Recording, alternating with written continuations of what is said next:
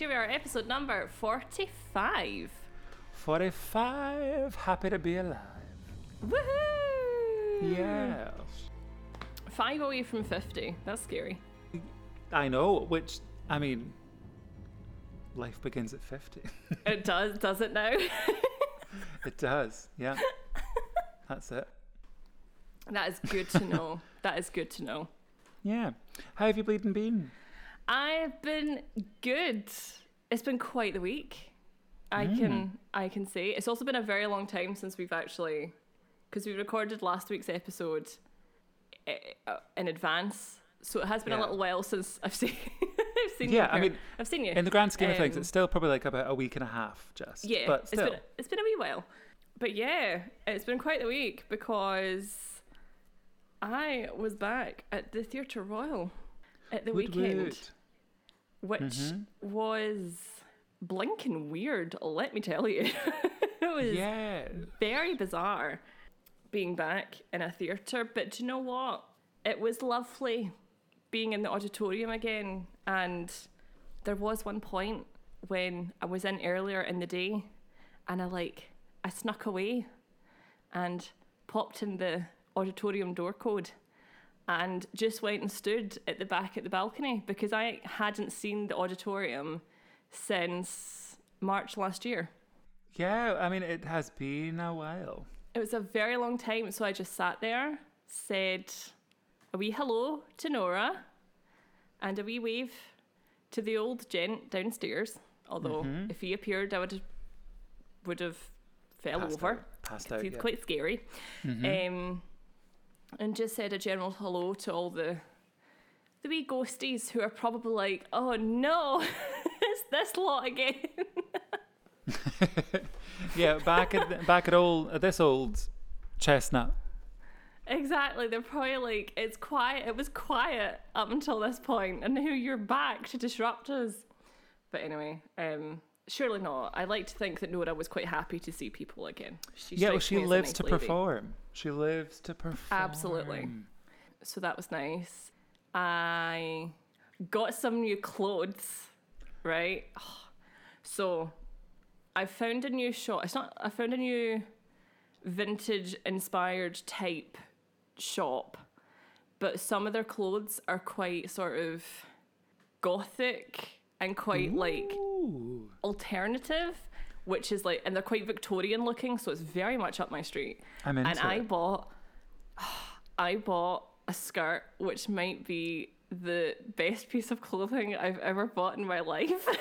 I cannot wait to see what it looks like. well, let's just say that I am going to be living my best Beetlejuice life in this skirt. Ooh, is it And as in the black outfit or the red outfit? it's like black and white stripes, but in like oh. a 1950s high waisted skirt. It's so glorious. I saw it online. I saw it on their website. They have it's like a, they have a little range at the minute that's inspired by Beetlejuice. I think because it's like coming up to Halloween, mm-hmm. and the skirt was called the Juno skirt. And for those of you who know the film well, you'll know which character that is. And I was like, I need this skirt in my life because I just love it. And it came, and every single time I look at it, it just makes me smile. That's nice. So that's that was nice too. That gave me a bit of serotonin for the week. But that's been largely it. Kind of back into a working routine now, which is very, very mm. bizarre. Hey, it had Yeah. to start again at some point. It is very, very odd. I when I first went back to work at the escape room, it was very jarring, but I kind of you get used to it quite quickly. yeah. Where I initially was like, "Oh, I don't want to be here," and then I would look forward to working. Yeah. I'm not yet back That's at the fair. theatre. For those of you who don't know, I'm not yet back at the theatre because um, I just don't feel quite ready to be back at the theatre, and that That's perfectly um, acceptable. accommodations have been made. So I will just continue to work at the escape room for the next little while, but uh, I have that as an option, which is lovely. which is delightful, and I'm very pleased that you do.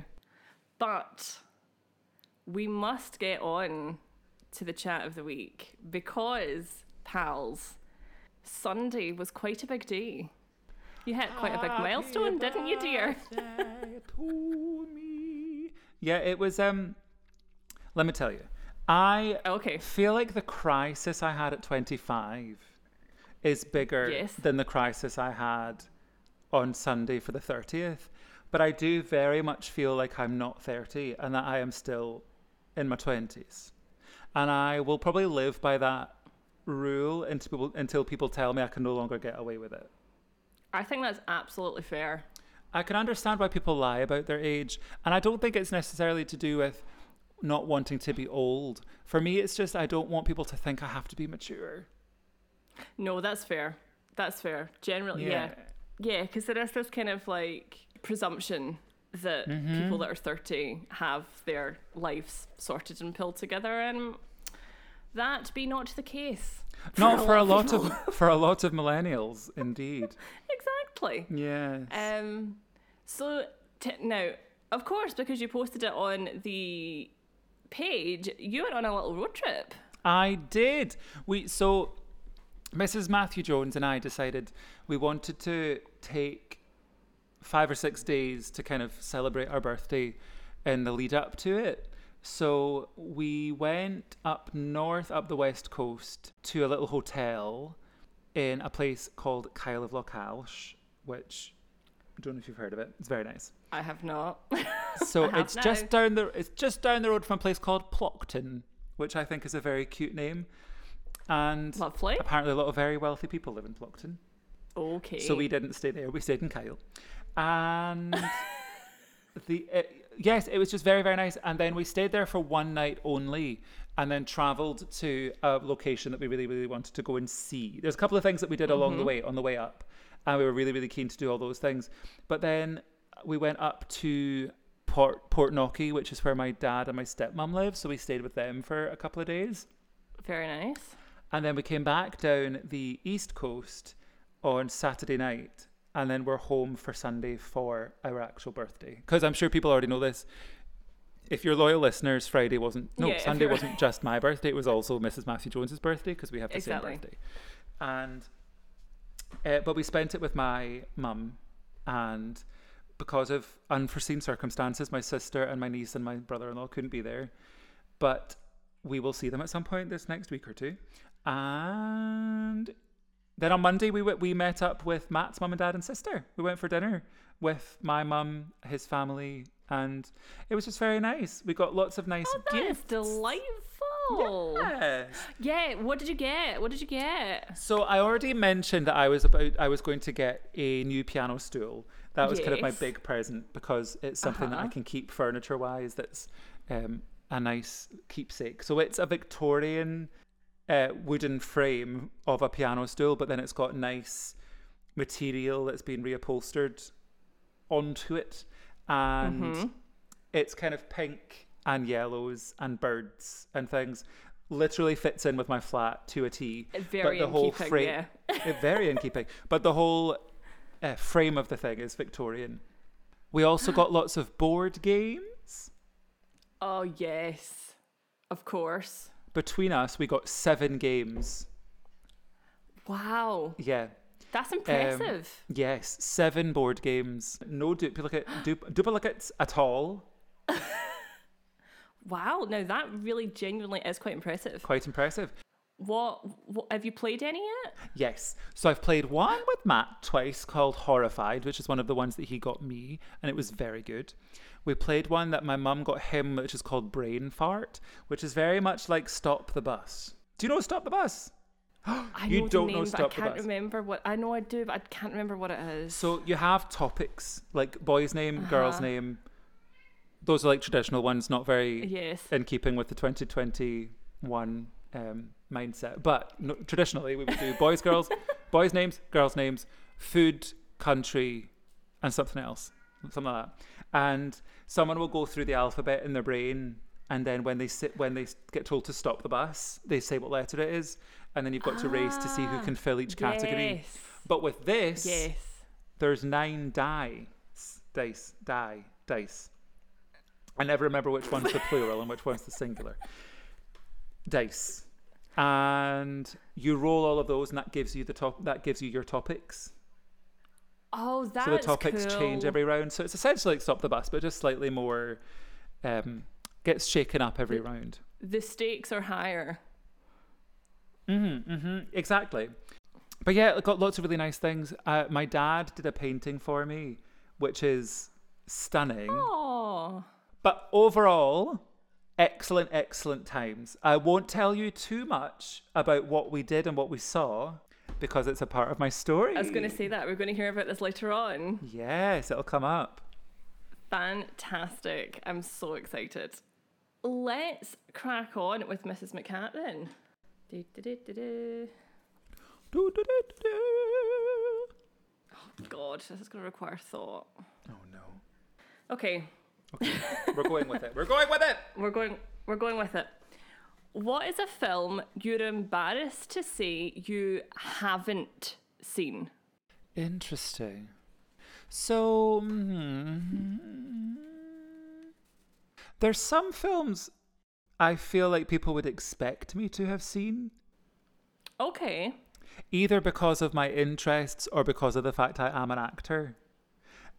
So there, so there's some films that people are always always say, "Oh, well, it's like a masterclass in acting. If you haven't seen it, you're lame."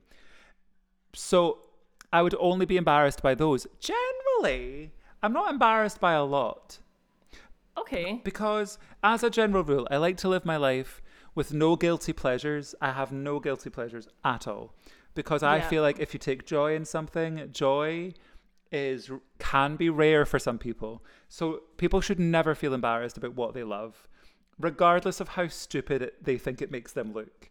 I think everyone should fully embrace everything they consider a guilty pleasure. Just make it a pleasure. Don't feel guilty about it. Fair enough. Relish in the joy. Thank you for coming to our TED Talk. Yeah, thank you so much. I feel really passionate about that. I do, genuinely. no, that's a really good point, actually. I really like that. Yeah, yeah. So, actually, coming up with something I'm embarrassed about is quite tricky. So, if I do think about it in the sense that actors would be like, why have you not seen that movie? Um, Okay. I haven't seen The Matrix. I'm with you on that. Okay. I'm hopefully, I can't really think of any, so hopefully you will give me some and I might be able to agree with them. Okay. Okay. I haven't seen Silence of the Lambs. okay, now that is ridiculous. Mm hmm. See? Okay, Um, it's on it's on the movie night list. It's on the movie night list. It's yes, gonna well, happen. that we need to actually write that list down because I we do really need to on it. write that list down. Yeah. any of the Godfathers, and frankly, do not want to. Interesting. From an actor standpoint, that is quite interesting. I've seen the first one. The Godfather, I've seen clips of. Mm-hmm. I think Marlon Brando was a bit of an arsehole. I tried not to say that, and it came out anyway. I love how you tried to make it better, but just I made did. it worse. I know. Well, I was like, I've already said arse. I may as well commit. Yeah, I think a bit of a diva. Yeah, and I haven't seen him in much, to be honest. But that's another one. Um, what's it called? The one with the car, Streetcar Named Desire. Haven't seen that. I've never seen that. I've never seen that. Have really kind of no desire. To, aye. Hey, oh. Um, hello. Uh, sorry, it's not one of my favourite Tennessee Williams, and I find Blanche Dubois an exceptionally irritating character. Actually, I find everyone in that play irritating. Yeah. They're just all vaguely bad people, and I don't like it. So that is a few of my, from a professional standpoint, probably should have seen these movies. Why do you think? Why do you say The Matrix then? I'm just intrigued. I just feel like it's one of those films that everyone has seen. That's fair. I there's there was one time so I feel like because The Matrix was like what early two thousands? Yeah. Sure. Must have been. Yeah. Um and I feel like early two thousands with trilogies, you were either in the Matrix camp or the Lord of the Rings camp. and funnily enough, I was in neither. You're in neither. Well, that's fair enough. That have you, You seen Lord of the say Rings? though? neither, I say neither. What? Have you seen any of the Lord of the Rings films? Two of them. I've seen the first one and the second one, and I wanted to leave the second one so bad because I was bored out my face. Yeah, the second one doesn't. Nothing really happens in the second one Yeah. after about the halfway point. and it was in the cinema. So whenever that came out, I was probably of an age where something had to be really good for me to actually pay attention. yeah. Yeah, so you were either in one of those two camps. And I remember when I was on holiday, this is very strange, with one of my friends, The Matrix happened to be on the TV one night when we'd like got back to our hotel room. And she tried to make me watch it. But I was like, it's it felt way too intelligent for me. Okay. when I was trying to watch it, I was like, the Wachowskis are exceptionally brilliant filmmakers, but I'm just like, I've got no clue what is happening here, and I think that's kind of the point. But Yeah, there's probably an element of that. I just, I just couldn't get on board with it. So I too have never seen The Matrix, and I know people call them absolute masterpieces, and fair enough. But uh, mm, I was very much happy with the orcs and the elves, the Lord of the Rings films in the early 2000s. Yeah. Good answers. Okay. Good answers. You All right. provided a lot of inspiration there. Thank you very much. You very You're so much welcome. led to that, and I'm I'm I'm thankful for that. That's again because I don't feel any shame, and That's fair enough. I have been made to feel like I should be about some of those things I haven't seen. But frankly, I won't do it. I think don't make it guilty should be our new mantra. Yeah, don't make it guilty. Yeah, Life is too one. short to feel bad about something you love. That's what I say. Brilliant. I love it. So this week we are going to take everybody on a little road trip, We are. which essentially is mapping out the road trip that I have taken on my birthday week and kind of covering stories that touch upon all the places that we visited when we went up north on the first couple of days. The second part, where we were at my dad's, not as much to actually look up on Google there Fair enough. very small. it's a very small place. So things on the west coast, we're kind of going to touch on those. So let's begin. Matt and I, first of all, left Glasgow to head to our hotel, which was called Tingle Creek Hotel in Kyle of Loch. Uh, what did I call it? Loch Alsh. what? Uh, I forgot what it was called. Along the way, we decided we would take a little stop at a viaduct in the west of Scotland that has become iconic because of a scene in some movies. Ooh. This is, of course, the Glenfinnan Viaduct. ah yes. Mm-hmm. So the Glenfinnan Viaduct was built in the 1890s. It's a rail- railroad viaduct and was the first structure in Britain to be built with mass concrete. So essentially just entirely made of concrete. Oh. It was this innovative building method that allows the overpass to remain in pretty excellent shape to this very day. The viaduct was constructed under the control of Sir Robert McAlpine, who became so fond of constructing in concrete that he was given the nickname Concrete Bob. The Say it as it is. Keep it simple. Yep. Keep it simple and Does move as on. it says in the ten. Oh, yes. The crew built the 100 foot tall, 416 yard long bridge along an elegant curve, which lets trains pa- train passengers look out the window and catch fanta- fantastic views of the other end of the train chugging along the tracks against a backdrop of beautiful Highland scenery. Despite its importance as a civil, en- civil engineering icon and the clear beauty of its surroundings, the railway didn't gain fame until it was used in several of the Harry Potter movies. In particular, fans will notably remember the scenes featuring the viaduct, the Hogwarts Express, and Arthur Weasley's flying Ford Anglia. It's often named the Harry Potter Bridge, which is Classic. technically not correct because it's a viaduct. so. So what would be the difference between a bridge and a viaduct? it's maybe more specific because Okay, that's a bridge. I feel like is quite vague. True. It You could can do many things. A bridge. Bridges can w- use feet, brid- and all that kind of stuff. Viaduct, we looked it up on the way because I because we were talking about the difference between aqueducts and viaducts, and viaducts I think are a means of transport. So I suppose it would also entail Okay. car bridges.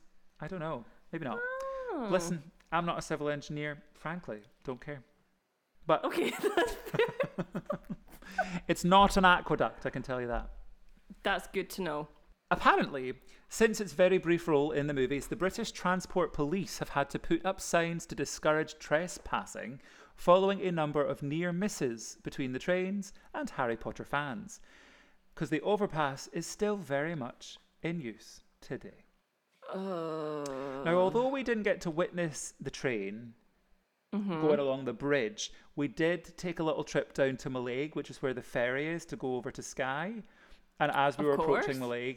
The train was leaving. So we saw the train. and was it a pretty train? Very pretty steam train. It's got it's got choo choo smoke and all that. Choo choo smoke, so it's a Yeah. real deal. Oh yes. Nice. Um, we only noticed it because Matt was like, "Is it a fire? That fire is very weird. Is that that's a weird looking fire?" And as we got closer, we realised it was a train. Um, so we had a brief panic about fires. Oh my god. Uh, so the diesel powered West Highland line frequently runs across it. There are regular steam hauled excursions available in the summer. The iconic Jacobite, which is the name of the train, runs across the viaduct to Fort William and Mallaig. The train may pause at the viaduct if time permits, which allows the visitors uh, down on the kind of there's a big car park and there's a visitor centre. If you're there, you might get to see the train actually passing over the viaduct.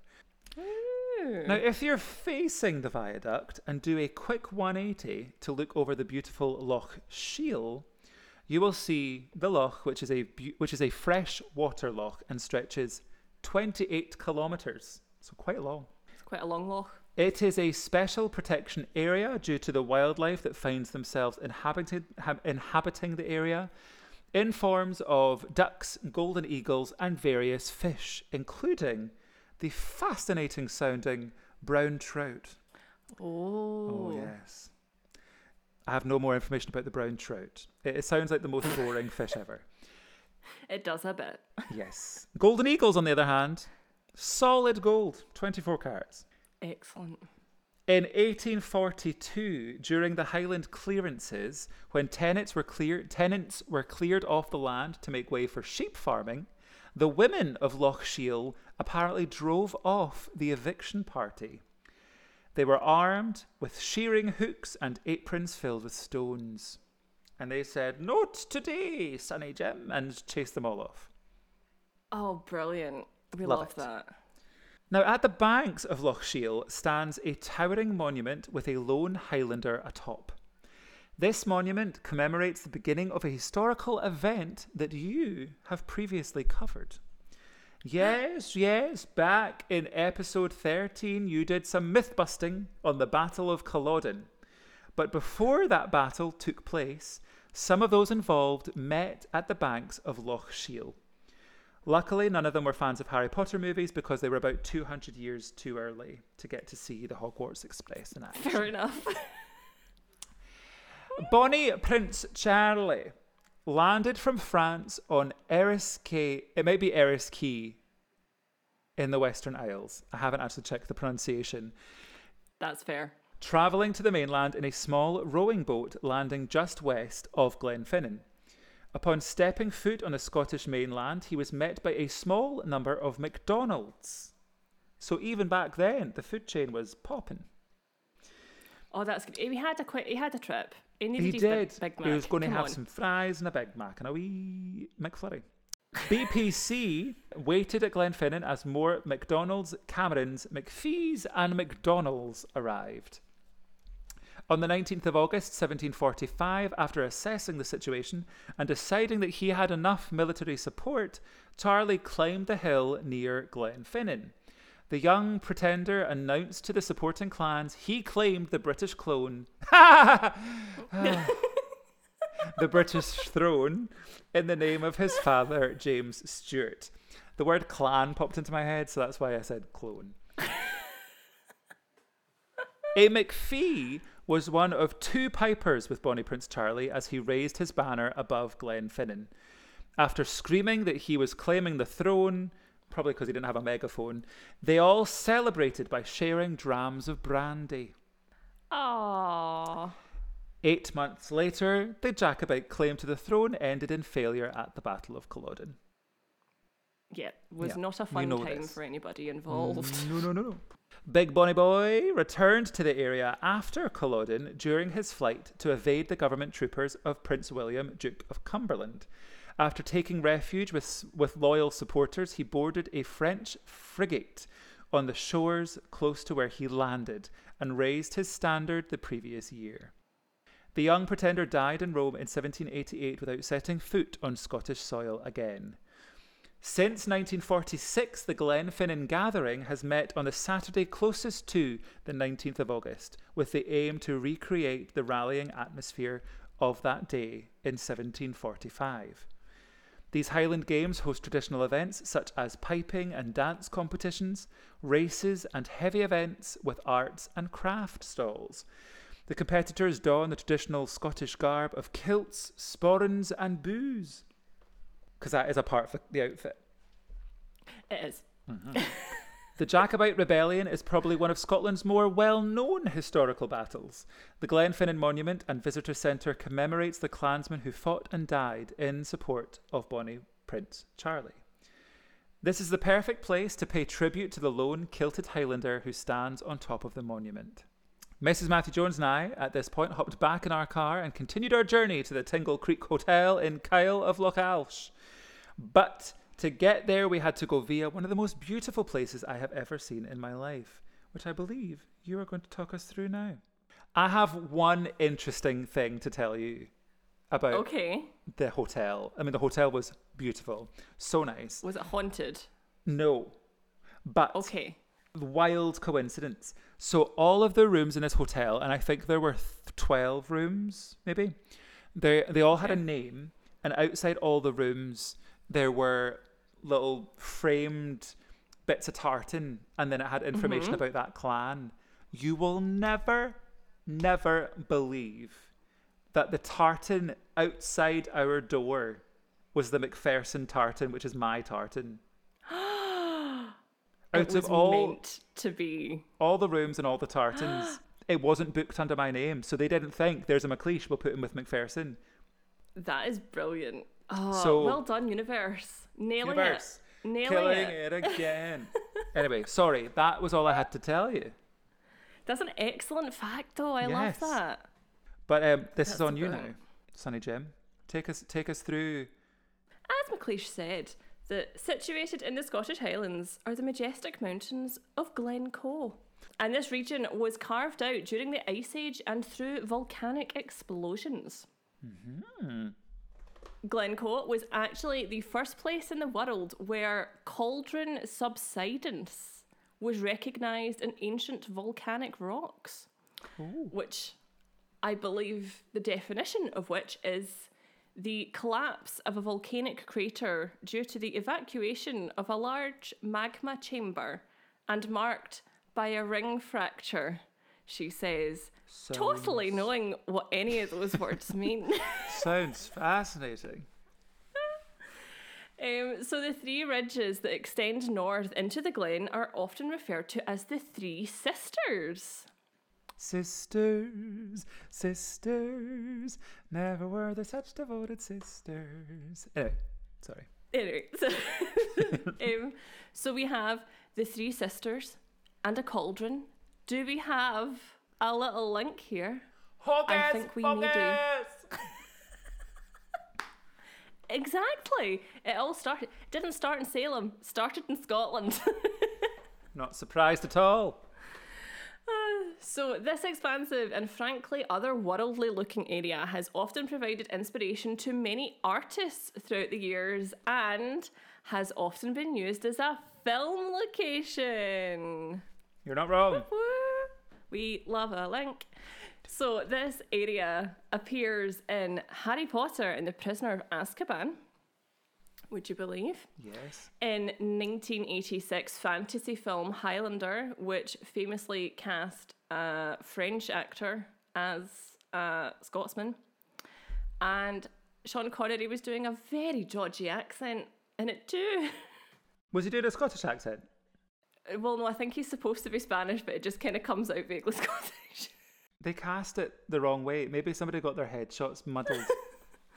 Maybe. But Queen did the soundtrack for it, so it's got a cracking soundtrack. Okay.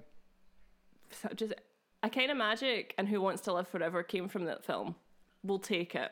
Other films include 1995 historical film Rob Roy and 1975's Monty Python and the Holy Grail. Perfect. That's another Who thing I've never seen.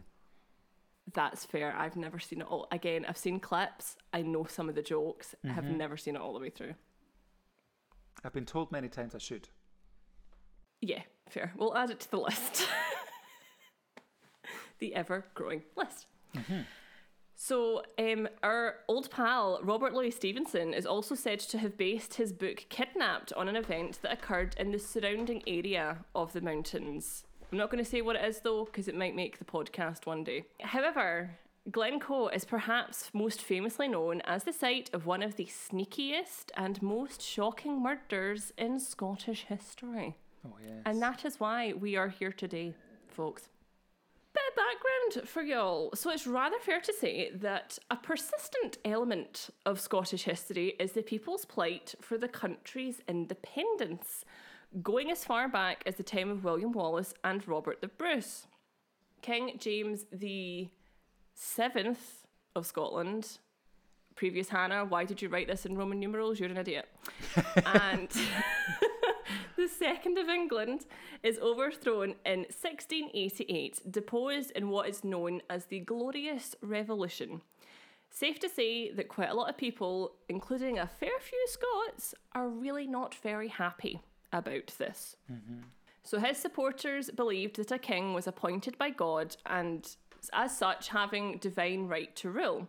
One could not simply kick out a king. These supporters create a name from themselves, taking it from the Latin for James, Jacobus. You can see where this is going. it's like a jigsaw piece. It's all slotting together. like a jigsaw puzzle. So the first Jacobite uprising is in 1689. And this movement did not merely start and end with Charles Edward Stuart. Went back way before his time. And despite a victory at the Battle of Killiecrankie, they suffer a defeat at the Battle of Dunkeld. At this point, all formal campaigns of uprising cease. In the March of 1690, Lord Stair, Secretary of State for Scotland, offers Jacobite chiefs £12,000, which is a massive 1.4 million in today's money. Plenty. Yep. On the condition that they must swear their allegiance to the new king, who is William III, also known as William of Orange. Mm-hmm. You loved a Satsuma. Like a big clementine. Oh yes. So, clans who sign this oath before the 1st of January 1692 will be pardoned. Those that do not will be perceived as traitors and punished as such. The chief of the Glencoe MacDonalds, known as MacLean, only hears of this news three days before the deadline on the 28th of December. Remember, they did not have iPhones in this day, pals. No, they couldn't get wee ping pings to remind them. They couldn't get ping pings.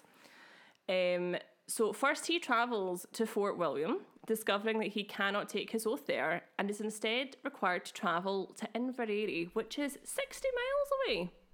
Inconvenient, Especially when you don't have a car, and I don't think he did. especially when you don't have a car. Yeah. So McLean is permitted to take the oath when he eventually arrives, albeit six days late, and to him it seems all is well. However, plans are already in motion to make an example of him and his people.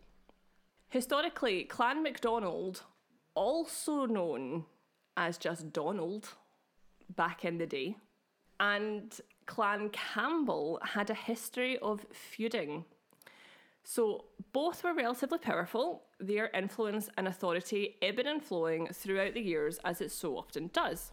Both were also tied to the wars of Scottish independence. The MacDonalds had historically ruled much of the West Highlands and Hebrides, and one of the chiefs had been gifted the title Lord of the Isles, which is where we Nice. get. I didn't know that's where we got that from. So that was fascinating.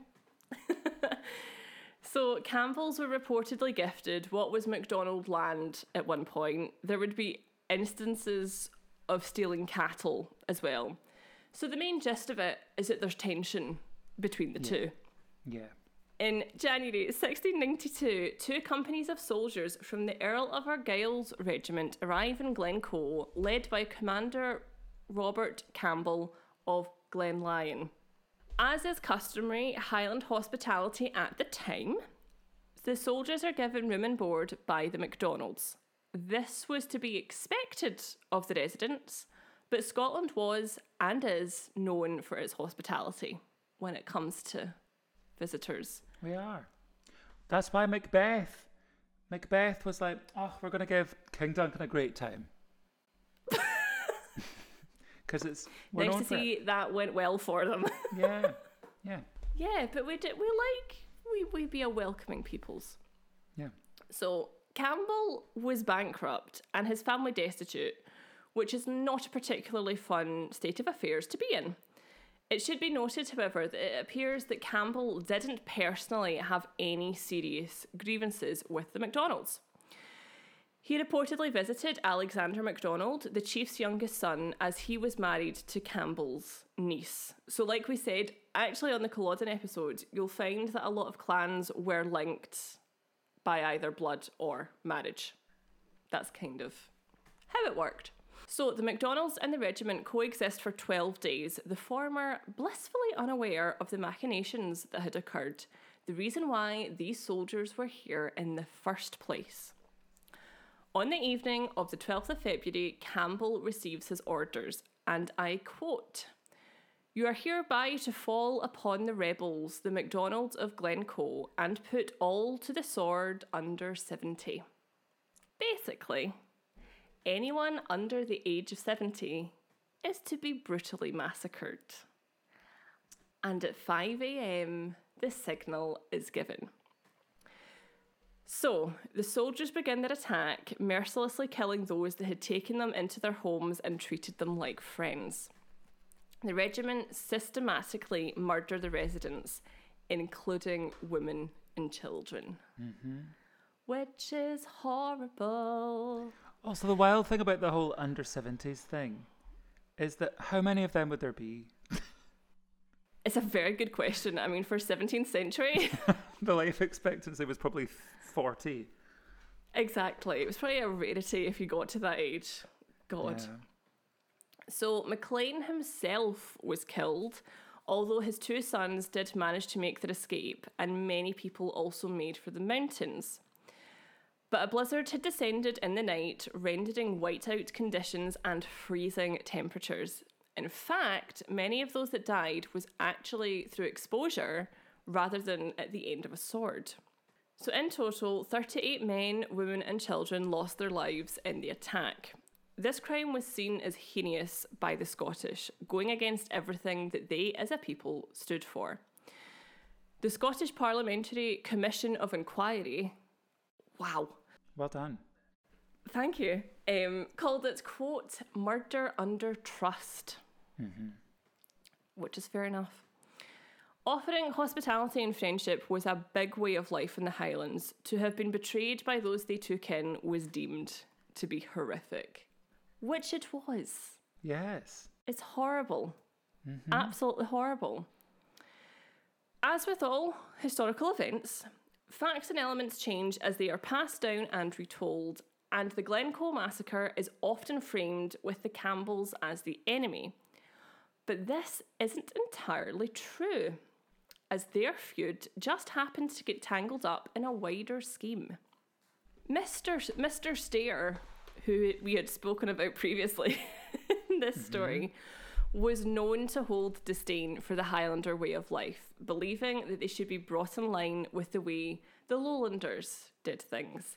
Allegedly, there was actually a particular dislike towards the MacDonalds in the first place. So, some historians argue that Stair and those involved in the machinations surrounding the massacre were in fact planning something like this anyway. Maclean's late oath just gave them what they saw as good reason, if nothing else. But a fun fact for you Stair is the son of James Dalrymple and was brother to Janet Dalrymple, whose story was fictionalized in Walter Scott's The Bride of Lammermoor. Hmm. There you go. Bringing it back. Yep. So clearly the family just weren't very nice all round then. Yeah. yeah, sounds about right. Yeah. Doesn't sound like a fun time to be part of that family. No. So, a number of the soldiers in the regiment were in fact Campbells, and it has been suggested that they were in fact utterly disgusted with the orders that they had been given. Again, it went against everything they stood for, everything they knew, and betraying people's trust in such a brutal way. And some accounts suggest that they actually warned the McDonalds about the impending attack, permitting them to make their escape.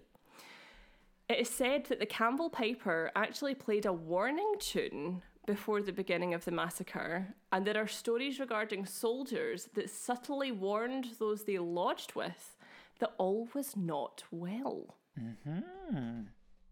One says that a Campbell soldier sitting with the family he lodged with remarked upon the plaid that one of them wore, stating, quote, Were this good plaid mine, I would put it on and go and look after my cattle. I would put it on my shoulders and I would take my family and my cattle to a safe place.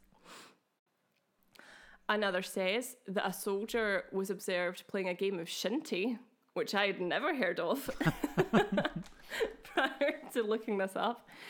Um, and in striking a stone said, quote, Great stone of the glen, great is your right to be here. But if you knew what will happen this night, you will be up and away. That's very nice of them. Very subtly trying to say, there's something not right here, guys. You might want to go away for an evening. Yeah. All the while giving them a winky great. wink. Absolutely. So, two further companies of soldiers that were supposed to arrive to help, quote unquote, with the massacre didn't even turn up. Historians believe that this was deliberate on their part as they didn't want to be associated or involved with such a crime, which is understandable. Yeah. Those that fled over the hills into Campbell land were taken in by the residents there too, so it doesn't exactly suggest that they were mortal enemies, does it? And although hmm. any loss of life is utterly atrocious, the fact that only 38 were killed suggests that there was a reluctance to carry out the massacre at all. Yeah. So, unsurprisingly, because he was rich, powerful, and male, Stair isn't exactly held to account for his role in the massacre. Yes, he was forced to resign from his post, but he'd be restored to good graces by Queen Anne in the end. Any attempts made by survivors to claim compensation, as many houses were destroyed and pillaged during the massacre, were duly ignored by the government. The Of event course. only furthered discontent towards the government and their forces in Scotland. Classic. Are we talking English government at this point? It is English, the English gov. Yeah, it would Yeah. be. Yeah, yeah, yeah. Yeah. Yeah. Just checking. Um, that's fair enough. Um, so the massacre would be the subject of numerous poetic works, including Massacre of Glencoe by our pal Sir Walter Scott, and works by Letitia Elizabeth Landon, Douglas Stewart, Thomas Campbell, and T.S. Eliot of Cats fame. Oh, Who what's knew? he doing? it seems a bit out of his remit. Who knew? So, this event is also cited to have spired, inspired the Red Wedding sequence in George R. R. Martin novel A Storm of Swords, and his novels were adapted into TV series The Game of Thrones, or Game of Thrones. Yes. Now, I have never seen it, but even I know what the Red Wedding is. It is brutal. and I can see why you could say the Glencoe Massacre was inspi- insp- inspiration behind that. Yeah. I see the parallels. I do see the parallels myself. So, the Glencoe Massacre is remembered as a cold blooded attack at the hands of Clan Campbell, when in fact it was organised and facilitated by government forces. Evidence does suggest that the Campbells did in fact try and save those from the Clan MacDonald. Those events would only see the continuation of the Jacobite cause, with further uprisings in 1708, 1715, 1719, and 1745. But we all know how that one ends. Yeah, not good. Not good. D- And yeah, spoiler doesn't go well for anybody involved. So here you go. That's the Glencoe massacre for you. Lovely. See, now I would like to have known if I actually passed the site of all of this, Yeah. but it was a very long drive. And so we didn't stop at Glencoe, but we did drive kind of through. And That's fair. there were the it was so beautiful the thing that we kept commenting on is how the hills themselves are quite sparse there's not an mm-hmm. awful lot on them and so i we kept kind of saying these feel smallish until mm-hmm. You realize that you've been driving for five minutes and you're still looking at the exact same hill. And it's just that it's so hard to actually imagine the scale of them and they're Yeah. so beautiful. So having throwing on a wee sheep or something would probably help bring it bring it down and make it a little bit clearer in our minds A how wee bit of large these were. yeah just to really kind of help with the scaling. Um, yeah. there was there's one other story that I've read of another soldier trying to warn the McDonald's, which involved a dog. Involves and- a dog. Involved a dog, and that was that the soldier was sitting with the family round the fire on the 12th Mm-hmm. of February and patted a dog on the floor and said, "Grey dog, if I were you, I would make my bed in the heather tonight." And then the soldier pretended to fall asleep, and the family listened to his warning and got away. So that was another one. Another family got Oh. away, but he did it via the dog. Did it invite the dog? Yeah. See, the issue is that's such a cryptic warning. I'd be like, what does that but- mean? What does this mean? Is it going to be cold? Is the night warm outside? Maybe you'll sit in the heather. Um, Oh dear. and uh, But yeah. also, did this is another little Uh-huh. bonus fact about Glencoe. Did you know that Glencoe is Gaelic for Valley of the Weeping? Oh, I didn't know that. That is Mm. beautiful. Um, yes, and it's haunted, very haunted. Oh, f- I could fully believe that. Which actually leads me very nicely into a story from my stepmom. Excellent. So my stepmom back in the day used to work in that kind of part of Scotland. Mm-hmm. And she got up really early in the morning, sometimes to drive to work. And so she got up this morning and she was driving along and she could hear pipes coming from somewhere in Glencoe. And I think she heard it a couple of times that over the course of a little period of time. And it was always around about the same time because she would travel to work at about five in the morning. Note five in the morning. That's sadistic times to be. Yeah, but awake. also five in the morning is when they kicked off the massacre. yeah, Yes. yes. And she eventually at one point said to somebody at work, that I keep hearing that there's there's a piper in Glencoe, and I keep I, I don't know where it's coming from, but uh, do you, have you ever heard it when you're coming to work? And they said, oh no, yeah, no, that's, that's the that's the ghost piper of Glencoe. And so Glencoe has a full blown ghost piper. Oh my god, I love that they're so casual about it. Yeah. uh, and at certain stop points in the day, you can hear this uh, this piper playing. And he's not the only thing you can hear. Sometimes you can also catch glimpses of a fight, like a little bit, like people getting killed. You can kind of see it, and you can hear screams in the glen, um, particularly around the anniversary of the massacre. Oh. Oh yes, that's my little bonus Glencoe facts. They're excellent tidbits. Thank you. I just have to say before we move on to your next stop that the amount of times I nearly said Glen Close instead of Glen Coe. You at one point did actually say Glenn Close, and I think you paused as if to be like, "Did I say Glenn Close?" And then you didn't, was literally like, that did not sound right. but you did. but I think there was definitely one Glenn Close. it's late at night, people. It's okay. We'll leave it in. It's We'll charming. leave it in. Also, shout out to Glenn because she be a queen and deserves her Oscar. Just One hundred percent. Get it to her quick. She should have had it for that role in it Hooks that she played. To her. Um, okay, so to finish off my chosen trio of locations that Matt and I visited on our trip up north, let's hop aboard my car once again and head just 10 minutes down from our hotel to the absolutely stunning and iconic Eilean Donan Castle. It's one of the most photographed castles in Scotland, and it is stunning. Vaguely, from I've pro- yeah yeah I've definitely seen it in a few like visit Scotland ads. Yep, yep, yep, yep, yep, yep. Um, yeah. Okay. Okay. iconic. She has appeared in in Outlander, just Oh, as an FYI, as has Glenfinnan. fantastic. Yeah, Glenfinnan. Glenn Finnan is where two of the characters are meant to be from. I think. Ah, I googled. Okay. I googled. Um, so, Eilean Donan is a small tidal island situated at the point of three sea lochs, Loch um, Duich, Loch Long, and Loch Alsh, meeting in the Western Highlands of Scotland. Now, I was convinced that looking at these three lochs meeting, I could see that there was like a slight, um, you could almost see it in the water. That but then Matt pointed out that a boat had just gone past. so it was just the lines the boat had made. Oh. Although I still think it's because you can see where the lochs actually meet, there's a line. But Yeah.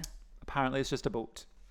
It is possible that an early Christian monastic cell was founded on the island in the 6th or 7th century, and that it was dedicated to Donan of Eigg, an Irish saint who was martyred on Eigg in April 617.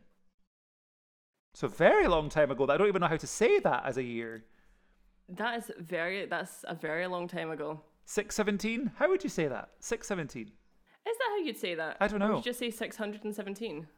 I, well, I said 617. So I don't know. There's so many options. Uh, no remains of any Christian building survive, though fragments of vitrified stone, which means stone that has be sub- been subjected to very high temperatures, have been discovered, indicating that there was, at some stage, an Iron Age or early medieval fortification on the island. Because that was kind of a classic indicator for those kinds of buildings. Ah. I find it crazy that people were alive at that point. I know that was such a long time ago. That was probably just right about the time of the dinosaurs. That's a joke. I know the dinosaurs were before that.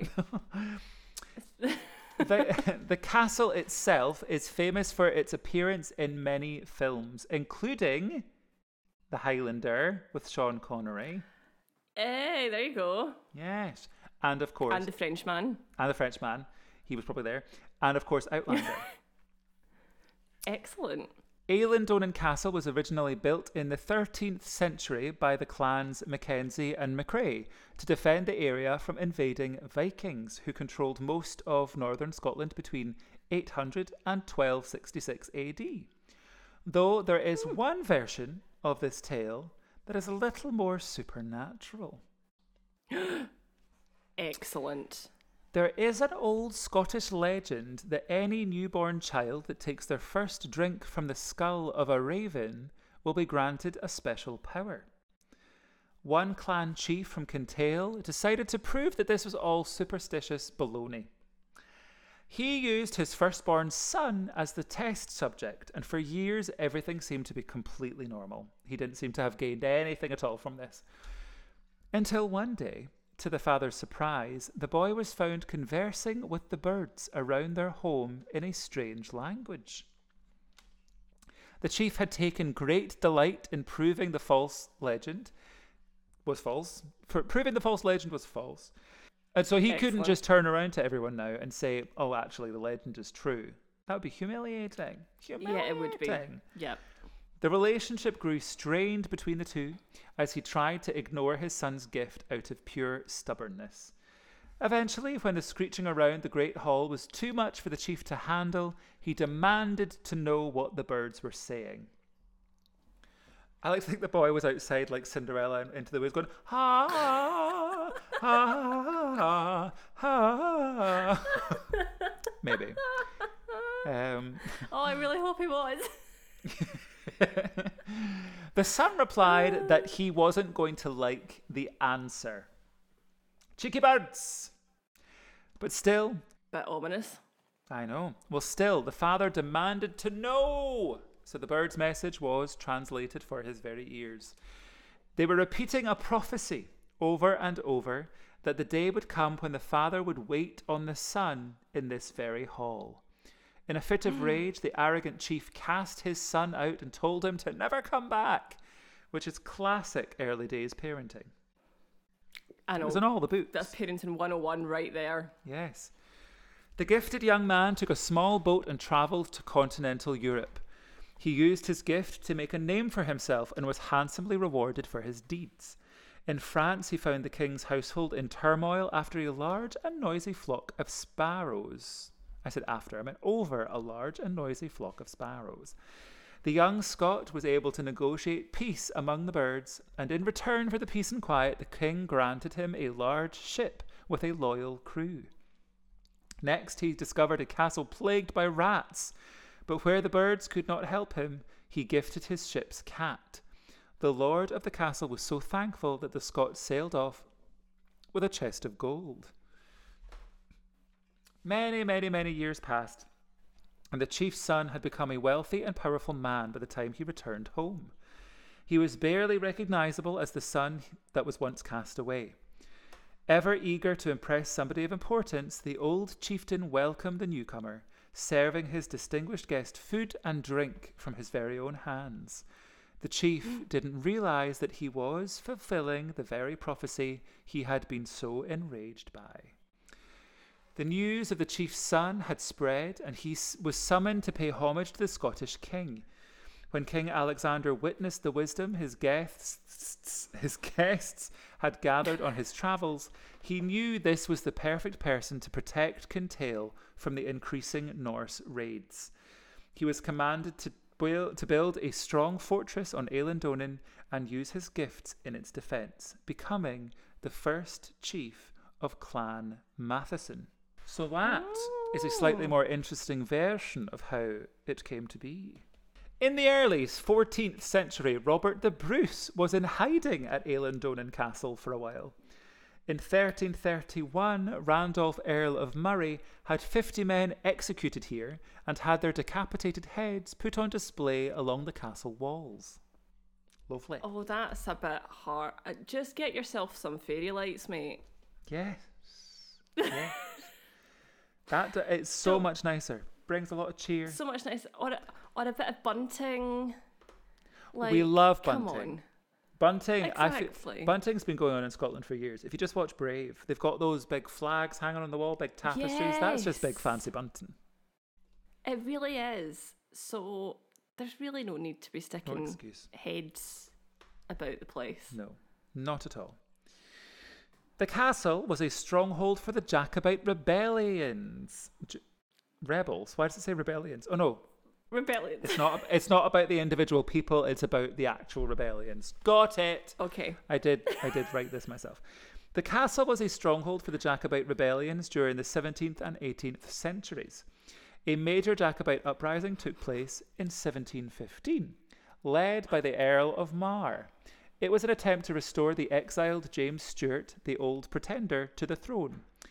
William Mackenzie, 5th Earl of Seaforth, joined the Jacobite army, leading out men of the Clan Mackenzie and Clan Macrae.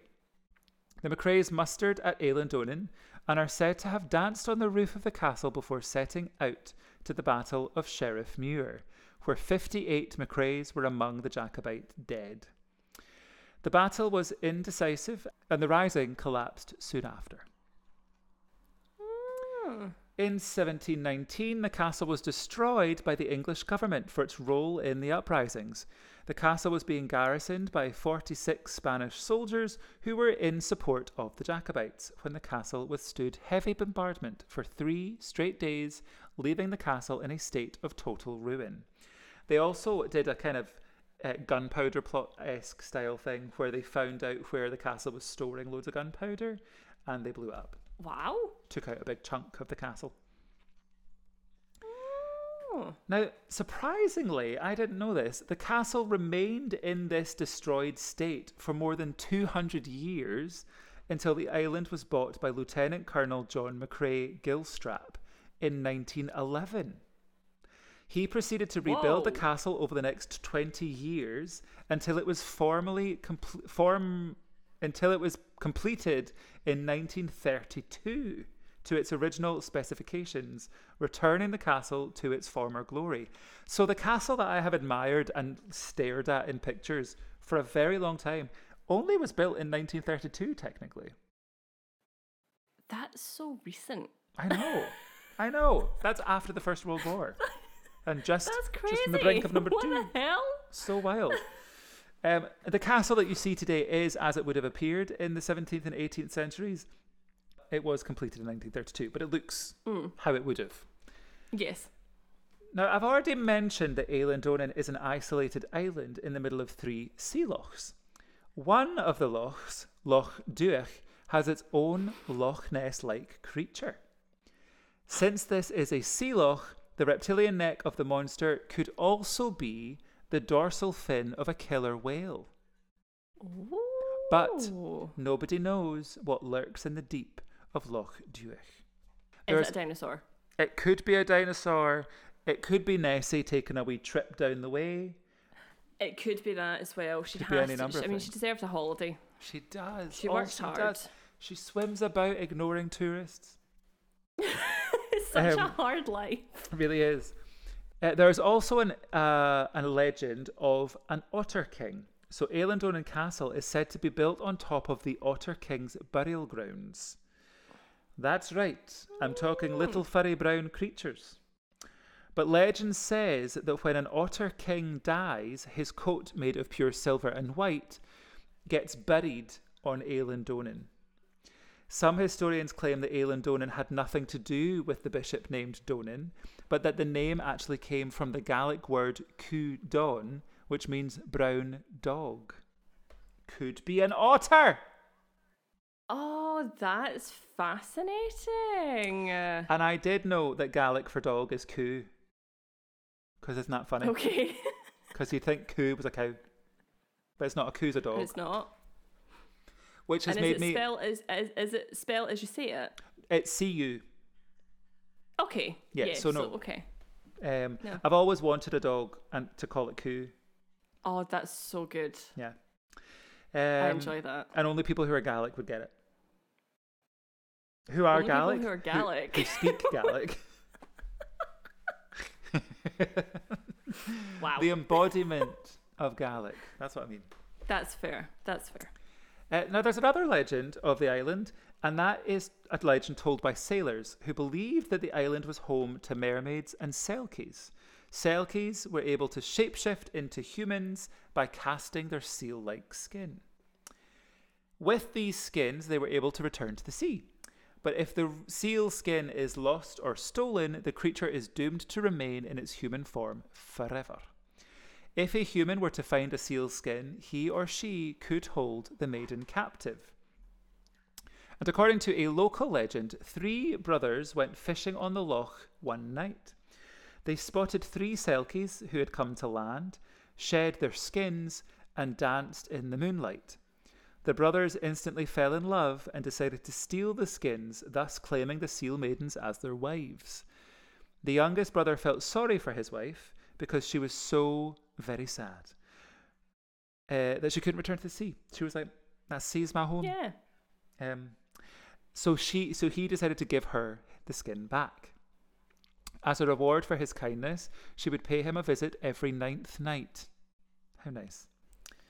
Oh. The middle brother's wife found her own skin and escaped back to sea. And the eldest brother tried to burn his wife's skin, but ended burning her as well, accidentally. Oh. Now, even though the castle has been has seen a lot of violence through the centuries, a number of ghost sto- the number of ghost stories is surprisingly low. There's only two. One of them, Oh. one of them is the creepy ghost of a Spanish soldier. He has been seen on the spot where you might be able to pick up a pretty knick-knack today in the gift shop. He is seen carrying his own head tucked under his arm. We like a headless ghost. We love a headless ghost. There's also, also, there's a ghost of a lady seen in one of the bedrooms. Many claim that this is the spirit of Urpal, Mary Queen of Scots. Shut the front door. Oh, yes. Although she has been seen at many other locations, such as Stirling Castle and Borthwick Castle. So perhaps sometimes she feels like changing it up. Decides, gonna hop over She to about. Yes. Honestly, she does She get gets about her. Maz. Um, but regardless of who this woman is, there is indeed a white lady ghost up in Eilean And that ends the road trip of a lifetime through the west of Scotland. Well, that was fascinating and brilliant. Well, thanks very much for participating. makes me want to go to all of these places. Honestly, it was so, so stunning. We've taken lots of incredible photos. So that is probably what I'll use for the Instas. Fantastic. But it was just so nice. Glenfinnan, like every day was roasting, so I obviously was poached. But it was Yeah. so sunny, not a cloud in the sky until we got to Portknockie. It was so nice. So the dri- the actual driving, because we drove, oh, it was like five and a half hours or six hours on on the first day. About four hours the second day, and then about three and a bit hours to get home again afterwards. So we drove so much, and it was just so nice though. the The hotel we stayed in was lovely. Everyone that was there was lovely. The view was stunning because it looked over onto what they mm-hmm. referred to as a coral beach. So it was really nice. oh, It was just so nice. Everything about it was amazing, and yeah, the whole trip was was great. And oh, so good. Eilean Donan is one of these places that Mary and I both have admired it for a very long time. Mary Yeah. wanted to get married there, but logistically it just wasn't ideal. Mm-hmm. They do host weddings. They do let you do tours of the inside of the castle. so we did that. We went in. It was a tenner, and it was so nice. They had nice little knickknacks and artifacts and things, including I think it was five uh, cannonballs that were used to destroy it 200 odd years ago, or nearly 300 years ago. So they were all just sitting there. You could see all the, the nicks and the, the grooves of where it had been battered against rock and stuff. So cool. So cool. and uh, yeah, it was just great. And there was tour guides in every room. So when you went in, they weren't tour guides, but they were kind of people in the room. So you could go up to them and mm-hmm. ask questions if you had any questions. And oh, it was so nice. Oh, I'm so jealous. And I mean, the views were just so beautiful. I love. I we've said it once and we'll say it again a million times, but Scotland is just so beautiful. It is. It honestly is. It's like a mythical place. It really is. There is a reason that so many locations in Scotland were used for Harry Potter Oh, fully. because we also you drove. can see why. We drove past the loch that was the Great Lake. Uh huh. Yeah. If I no, hang on, the Great Lake. The Great Lake, I think, was Loch Shiel, which is at Glenfinnan. Oh yeah. I think. Okay. Um, we passed the burial ground for Dumbledore. We went to Glenfinnan, obviously, so saw the viaduct. oh yeah. The bits of there's just so many bits that we went past have been used in Harry Potter, and there is 100% a reason Yeah. for that because it is just so magical. There was heather Yeah. everywhere. There was thistles everywhere. It was so nice. Um, so if anybody ever Did gets the you see- opportunity, Any unicorns though? do you know? I think unicorns mostly come out in the autumn, so we were just we were just on the cusp. So you're just out of season. That's fair enough. Yeah, uh, we did. We didn't see a lot of wildlife actually. That was one thing we commented on at one point. Uh, that it it was even quite sparse in terms of because it's so it's barren's the wrong word because it sounds kind of negative and gross. But it was Uninhabited. uninhabited, hitted, uh, so much so that there wasn't even really much in the way of sheep. Even That's crazy. yeah. Um, Wow. We saw plenty of sheep on the way back. The East Coast loved the sheep. They love the sheep. Yeah. um, Well, they were all kicked out their houses, so there could be sheep. that's true. That is true. Clear those highlands. That- Exactly. That's why there be an abundance of sheep now. yeah. um, Did you But- see other people though? we did. We saw we saw not like a lot of people. It wasn't particularly busy wherever we went. Gla- uh, Mhm. Donan was quite busy, but it was all very respectful and distanced and everything. Um, Yeah. But yeah, we didn't see a heck of a lot of people. The roads were felt somewhat quiet for a lot of it. We didn't really see many cars. Yeah, there's a really good documentary on BBC iPlayer. It was on recently, so it should still be on iPlayer, called Greetings from Scotland, and it's all about the Scottish tourist industry. Okay. And the second episode is all about kind of like contemporary uh, visions of Scotland and how Scotland is marketed. And actually, they did a whole section on how I can't remember what it was. Might have been Sky. Might have been Sky. That because of the increase in second home buyers and things such as Airbnb, it actually means that local people to the, these islands can't actually get on the property ladder mm-hmm. because the prices are just inflated because they're so desirable Yeah. for people who have monies. Isn't it always And the the- way? Yeah. So it's actually really, really fascinating when you think about it like that. Yeah. That Well, it's, it's It just is. frustrating. It's because, like, we purposely didn't use Airbnb mm, because we we were like, yeah, we could have a self catering place or we could have somewhere that's just ourselves. mm-hmm. But we'd much rather support an actual Scottish business. but yeah, that's really interesting. Just what like in terms of like your whole story, it is that whole double edged sword thing is that we rely a lot on our tourism industry, but actually in a way tourism is also kind of killing the country. Though it is, though it is though, because it's really fascinating because they were even talking about that thing that I can't remember the name of. Is it uh, one of these coastal dri- like driving Is it the, the North Coast 500? that's it is actually damaging the like the the roads and the Yeah. land because it's not built for that many people to be going along it Yeah, yeah. like the sort of there was also another person on that documentary talking about Edinburgh is turning into a theme park and it's just like a kind of like an ideal version of what Scotland looks like but it's that version that sells to the tour- it's just so fascinating it, Yeah, I okay. implore you should watch it it's very very interesting I'll have a swatch. Yeah, that'd be interesting because I do. I obviously, tourism is important in terms of the money it Absolutely. brings us. But then if people are and not actually like able talking to, and we like talking about our land yeah, which exactly. is what we yeah, are doing right now exactly. but I suppose more than anything, like this is our home, and it's a shame if there's other people whose home this is, and they're not actually able to live in it easily because of everything that goes on Yeah. tourism wise. Yeah, it's just it's very interesting. It's a whole side to the industry you don't actually think about. Yeah. Sad. It is sad, but that that sounded like a delightful trip. And again, I say I'm very very jealous. You, I recommend you. it highly. You will see all the pictures on Instagram. I'm so excited. Yeah. I can't wait. It's so nice. I cannot wait. Um, I hope there's pictures of you two in there as well. There is, of course. There is, of course.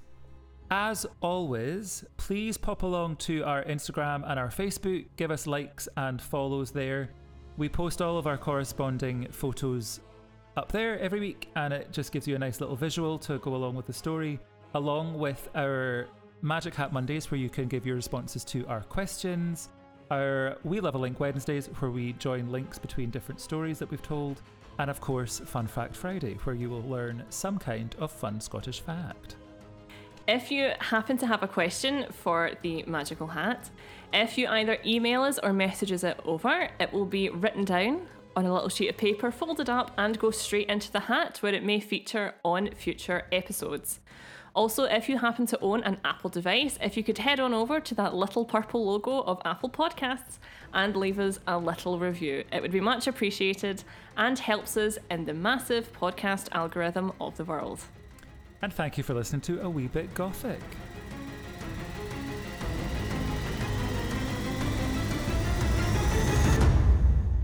Was that gothic? A wee bit.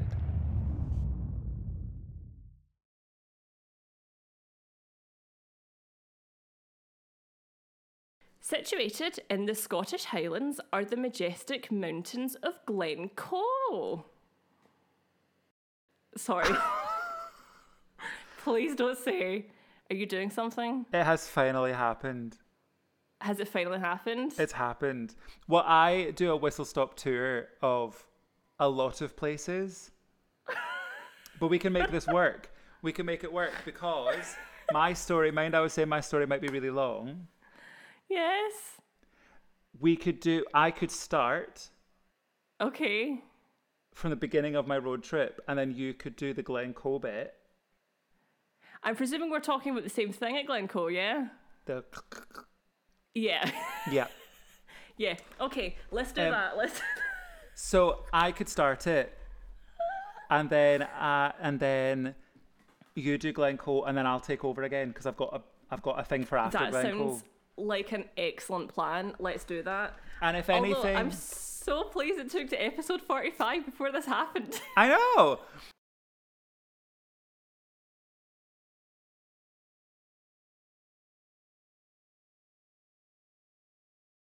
So my dad is an artist. It's kind of it's his Yeah. job.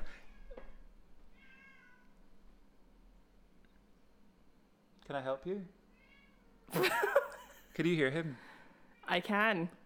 Yeah. He's not in the same room as me right now. What is he doing?